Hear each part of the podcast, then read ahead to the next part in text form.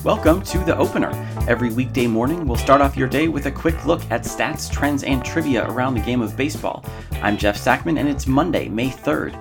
Each day, we select three numbers to highlight the latest news in the sport, and today, those numbers are 9, 26, and 7.4.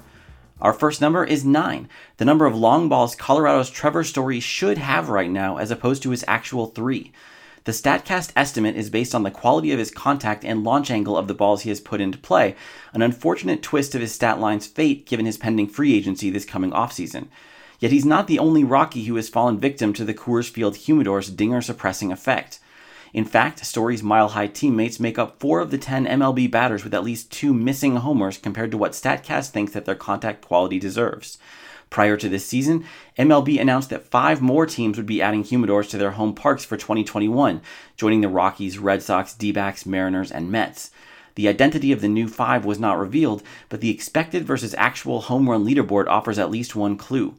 Philadelphia represents two of the 10 major league hitters who have been deprived of the most long balls. It isn't quite a smoking humidor, but in the past two seasons, the Phils had only one among the top 100 each year. Our second number is 26, the number of players used by the Dodgers in their weekend series against Milwaukee. It was a tricky couple of days for skipper Dave Roberts as the roster limit is 26 players and he didn't use starting pitchers Trevor Bauer or Walker Buehler. The roster squeeze began with Friday's game, a bullpen start kicked off by Major League debutant Edwin Uceta. Saturday turned the screws when an arm injury forced starter Dustin May to leave early. The game went 11 innings, forcing Roberts to use 10 pitchers, including Alex Vesia, just recalled to take Uceta's place on the roster. Even Clayton Kershaw got in on the action, pinch hitting in the 10th inning of a losing effort. Yesterday, starter Julio Urias gave the Dodgers seven strong, in which time the offense built a 13 run lead behind him. Another call up, journeyman lefty Mike Kickham, the 26th player of the weekend, ate the remaining innings. The injury to May is just the latest misfortune that has left LA with a crowded injured list and a tired bullpen, but it's tough to feel bad for these guys. They remain tied atop all of baseball with 17 wins, and 538, the most pessimistic of the major prognosticators, still gives them a 96% shot at the postseason. Today's third and final number is 7.4, the average number of strikeouts per nine innings in the Korean Baseball Organization this season.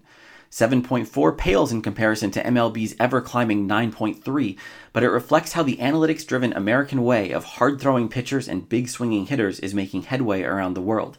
While the KBO is known as a bit of a haven from the three true outcome madness of Major League Baseball, Ks are up from 6.8 and 6.9 per 9 in the last two seasons, and walks are way up to 4.6 per 9, the first time since 2009 that the bases on balls rate has exceeded 4. A month into this year's campaign, without the global sports starved audience that COVID delivered last year, the North American influence remains, both literally and figuratively. Eight of the nine men atop the strikeout leaderboard are non Koreans, including Ariel Miranda, who struck out 7.5 per 9 in over 200 major league innings and is now punching out nearly 12 per 9 for the Doosan Bears. Will Korean hitters respond by improving their contact skills to keep pace, or will they go full Eric Hosmer and abandon ground balls entirely? The identity of Korean baseball depends on it. That's it for today's episode of The Opener. Please subscribe wherever you get your podcasts. Let us know what you think on Twitter at Opener Podcast and help others find the show by leaving a review on iTunes. You can always find episodes and full transcripts at openerpodcast.com. Thanks for listening.